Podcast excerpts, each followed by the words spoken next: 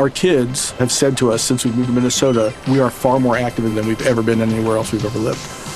Moving to Minnesota opened up a lot of doors for us. Just this overall sense of community, the values that, you know, Minnesotans have. It's a real accepting, loving community, especially with two young kids. See why CNBC ranks Minnesota number four best state to live and work. A great place to work, an even better place to live. ExploreMinnesota.com slash live. The podcast world is growing bigger every day, and Himalaya wants to help you navigate it. Himalaya is a brand new podcast app where you can find every single podcast you love and some future faves. Whether you're a podcaster or a fan, Himalaya has got your back. Discover personally curated playlists and show your favorite podcasters some love with Himalaya's tip jar. It's free, it's the easiest to use, and we're adding cool new features every day. Go to your app store, download Himalaya, that's H I M A L A Y A, and don't forget to follow the Killer Instincts podcast once you're there.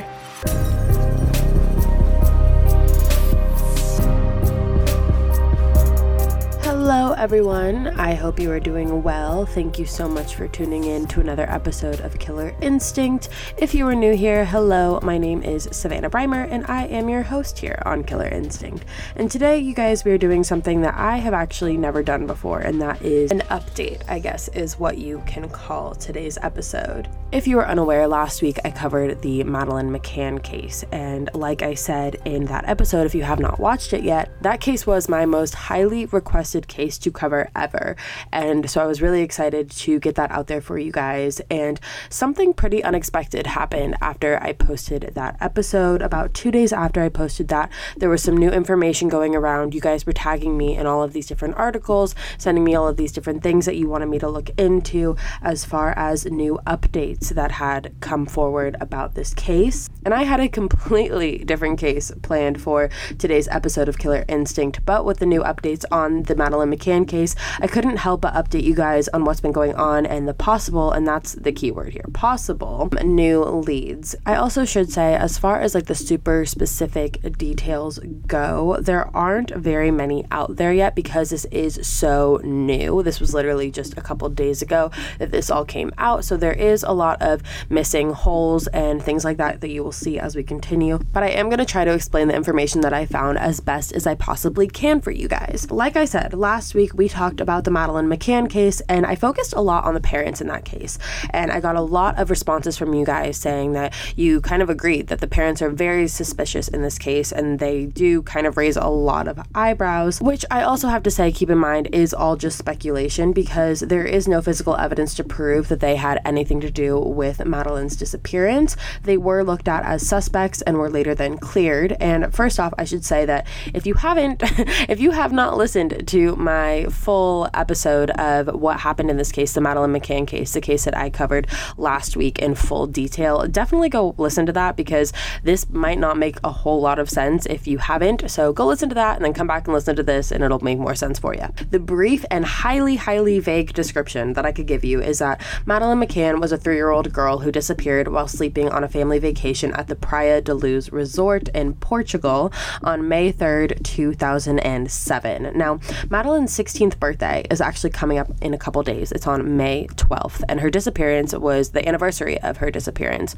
was just a couple days ago on May 3rd. So, the police in Portugal and in the UK came out and said that they are really narrowing in on some strong leads, and they say that it's the strongest leads that they have found in recent years. And it's not just one lead, it is two leads. So, let's talk about this first lead. And I will say the police have looked into this man once before, but they are really starting to narrow in on him more recently. So, Martin Ney is a 48 year old man serving a life sentence in a German prison for confessing to the murder of three different boys in northern Germany. Now, this was between the years of 1992 and 2001. His whole MO, the way that he would execute these um, abductions and murders, is that he wore a black mask and he would abduct children and then sexually assault them afterwards before murdering them. And he would usually sneak into their rooms late at night and sometimes would sedate the children before taking them to make it easier to abduct them so they wouldn't make a lot of noise, wouldn't make a lot of sound, wouldn't be easy to draw attention to them. Some of his nicknames are the Masked Man and also the Black Man because he would wear all black, dressed in literally black from head to toe. And Martin is charged with these three murders, but he is also suspected of two other murders of young boys in Western France and the Netherlands. But like I said, he's only considered a suspect in those two other murders and hasn't actually been charged with them. But something he's also been charged with is sexually assaulting about 40 children. Yes, I said 40. Now, Martin was arrested on April 15th of 2011, so about four years after Madeleine's disappearance. And like I said, he is serving a life sentence in prison. And one of the reasons he was initially looked at was because he looks almost identical to one of the sketches that was drawn based upon a witness account um, at the time of Madeleine's disappearance. So the police have multiple sketches of multiple different people that have been floating around the internet ever since this has happened, and you can look them up online. The one that people are referring to that looks very similar to Martin is one that is referenced by image 2B. That is the number 2 and the letter B. And an employee of the Praia da Luz resort says that he remembers seeing Martin right around the time that Madeleine disappeared um, at the resort. And this made sense because Martin was actually working for an evangelical church on a project for the homeless in Portugal when Madeleine disappeared. So he was in that area. So this wasn't like he was in another country and this is just like some made up BS thing. Like Martin was actually in this area when this happened. So another reason that police raised their eyebrows at Martin is because apparently he had disclosed to an inmate in prison something about Madeleine's disappearance that police say only the kidnapper would know. And they have yet to release what that information actually is, probably because it's something the kidnapper would only know. So they don't want, you know, the public to know it, just because it could create false theories and false speculations and things like that. Now, something to also note about Martin is that he was known to attack every three years. So, in the killings that he is linked to, and also to the two others that he is suspected in, I'm going to write you out the timeline real quick. So, the timeline of them was 1992, 1995, 1998, 2001, and 2004. Now, like I said, those were the three that he actually confessed to, and the two others that he is suspected in.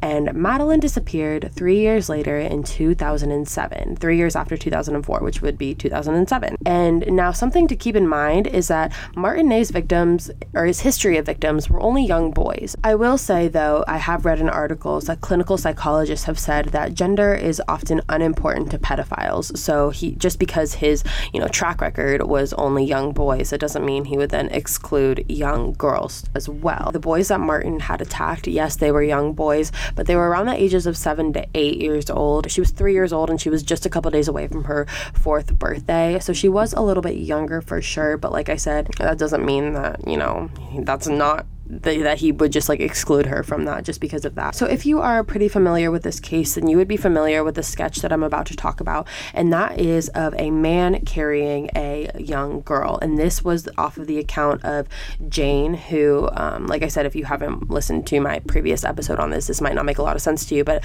I talked about how Jane, the family friend who was also on this vacation with them, saw a man carrying a young girl. There were multiple accounts of witnesses that night who said that they saw a man carrying a young girl. Jane was just one of those people, and this sketch was kind of drawn up, and the man what had like long black hair and was carrying a small girl in pink pajamas. And my point in saying all this is that Martin and the man in that sketch don't really look anything alike, in my opinion at least. I mean, this man in the sketch has this long, shaggy black hair and is a little bit of a bigger build.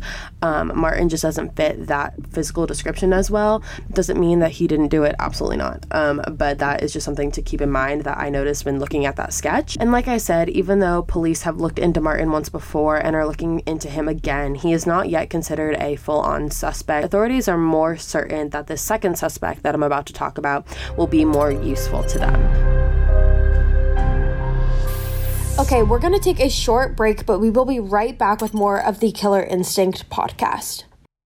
Imagine an app designed to make you use it less. Seems a little counterproductive, right? Well, apartments.com's instant alert feature works exactly that way. Instead of scanning rental listings a million times a day, simply set and forget your search to whatever you're looking for in a place and let apartments.com do the rest. From pet friendly apartments to balconies to in unit ACs, apartments.com's powerful search tools let you know when the perfect combination of features you're seeking is listed. So you don't have to power power through rental descriptions one by one. With more rental listings than anywhere else, apartments.com's instant alerts mean that you can spend less time looking for the perfect place and more time on just doing you. Apartments.com, the place to find a place.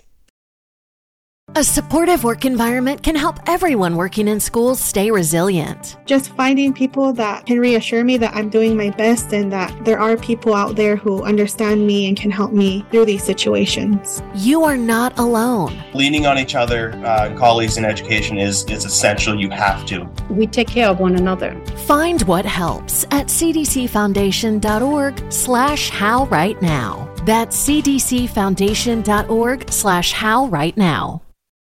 All right, you guys, welcome back.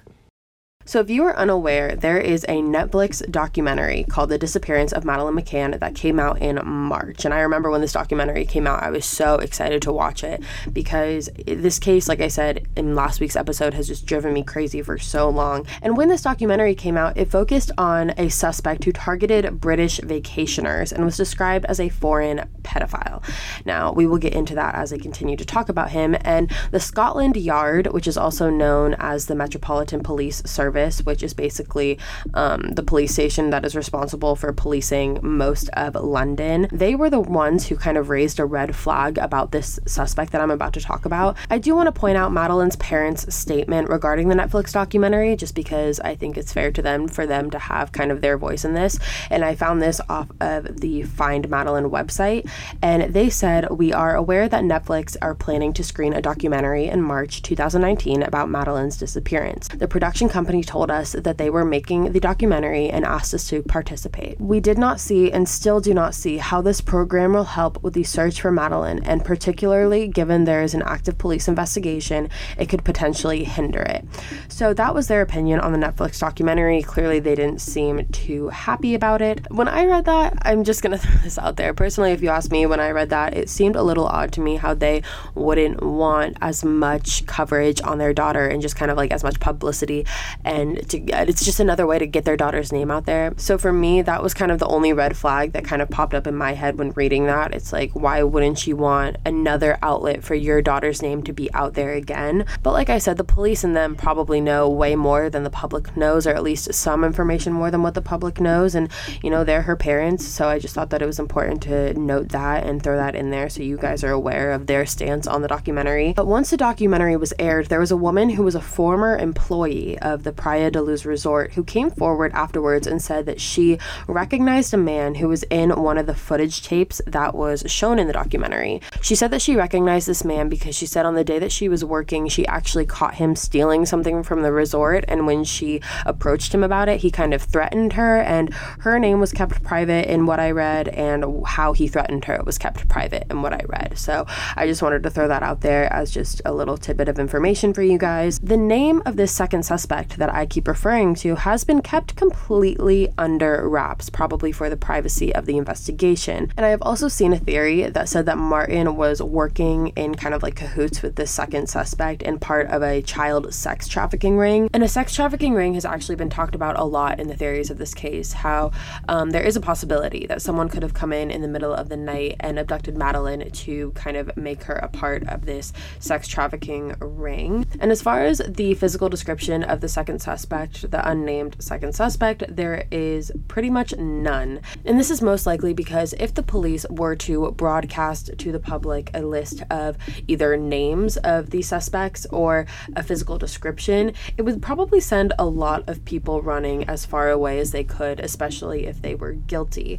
And police don't want that to happen, obviously, so they're not really releasing a lot of information about that. But what has been released is what the man would wear when carrying out these attacks, because mind you, this man is not a stranger to the police at all. He's actually known to have carried out about 28 attacks within 40 miles of the Praia da Luz resort itself, which is crazy because 12 of these attacks were carried out on British families while they were on vacation. So, definitely not someone who is a stranger to the police. And what this man would wear when carrying out these attacks is actually a medical mask, like literally the ones that you can buy at like Rite Aid or CVS and the ones that you see nurses and doctors wearing, those types of masks. So, does that mean he's in the medical field? Could be. Does that mean that he just has access to a pharmacy drugstore? Also, could be as well. But yeah, he would enter children's rooms late at night when they were sleeping wearing a medical mask. And there are reports that he one time just went into a young girl's room and laid next to her.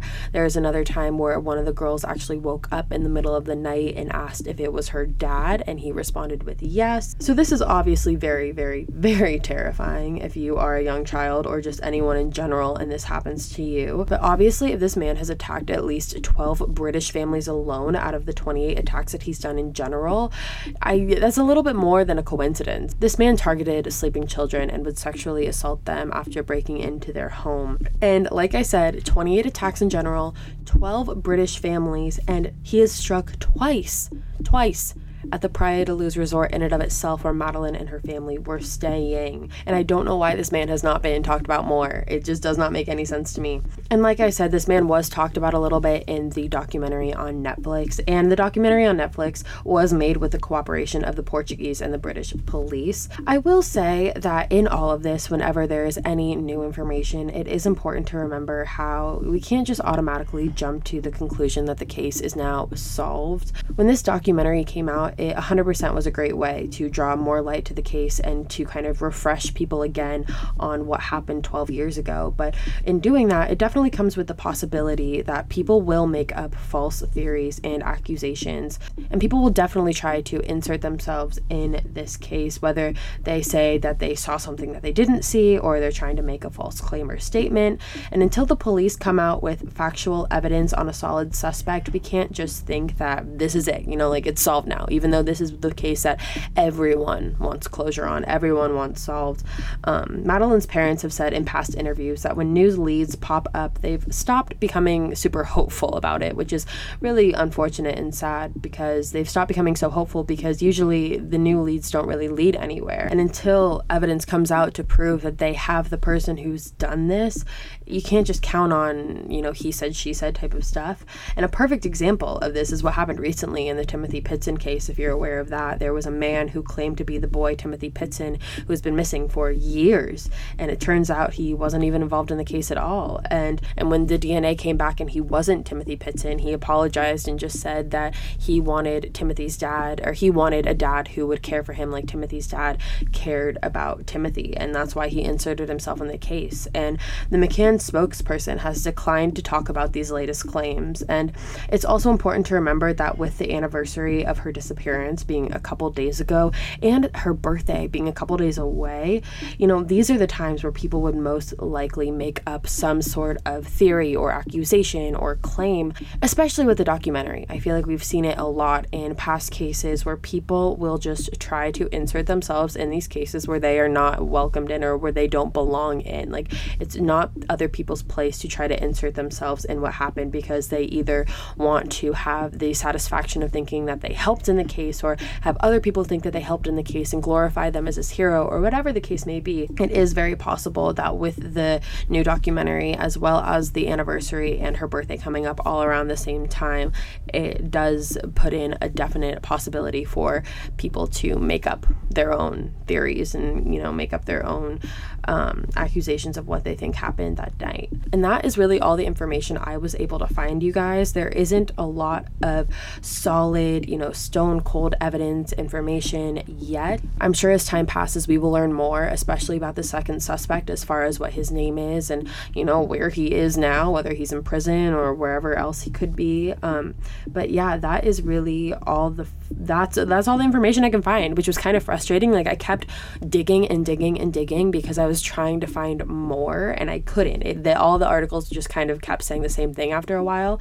But I did think it was really important, especially having covered the case last week and with this new information coming up, to kind of give you that update. So I'm really curious to see what you guys have to say about this. I know a lot of you reached out to me last week when I did the first covering of the overall case. So I would love for you guys to reach out again and and tell me what you think this time. Or tell me what you think is going on. Tell me what you think is true and not true. If you think that these people are involved, if you don't believe it at all, definitely let me know what you think. I'm definitely very curious. I definitely said definitely too many times. As far as what I believe, which I know you didn't really ask, but I'm going to throw my two cents in there anyways, it really doesn't make a lot of sense. Like, I don't know how this second suspect hasn't been talked about more. If this man is no stranger to the police, has carried out two, you know, attacks in the resort that Madeleine has stayed in, and 12 on British families who have vacationed in Portugal in general, and 28 overall. Like, those numbers are not small numbers, and they're not numbers that you just kind of glance over. Like, I have no idea how this man has not been talked about. In any of the research that I did, I could not find anything on this man when I first did my first coverage. And as far as Martin goes, there definitely is some weird shit going on there. There's no doubt he is a horrific and awful, monstrous human being. Um, does that mean that he is connected to this case? I don't know. He says that he is not. And I always kind of go back and forth when it comes to people who confess to certain murders and not to others. You know, just just because he says that he didn't do it and he confesses to other ones doesn't mean that he didn't do it. But I mean, it also is something to think about. He's already in jail for the rest of his life. He already, you know, could take credit for this if he wanted to and probably get a bunch of publicity and, you know, narcissists like that love that. So I don't think that that should rule him out, but I also don't think that he was super. I just don't know if he was involved. I'm just kind of questioning that because a lot of things don't add up. But then again, a lot of things have weird coincidences. Like he was in Portugal at the time that Madeleine disappeared, and he was seen around the Praia da Luz resort, and and the employees of the resort remember seeing him, and you know, just weird coincidences like that are obviously like kind of way too close for comfort considering his history and the fact that he is a child murderer. Definitely raising eyebrows type of things going on here. I know I kind of threw a lot of information at you, and I know it's not like really set in stone information. It's not um, very detailed. It's kind of vague. This is just this is the tip of the iceberg, I believe you guys. Because like I said, I think over time we're going to find out more and more details on why the police think that these two men could possibly be involved in this case. But yeah, you guys, that is going to be it from me today. Thank you so much for tuning into another episode of Killer Instinct. I hope you enjoyed it. If you are new here, make sure you go ahead and hit that follow button so you never miss an episode. I post weekly episodes here, and I would love for you guys to be part of the family. So, with that being said, you guys, I hope you have a great rest of your week. I hope you have a great weekend, and I will see you next week. Stay safe.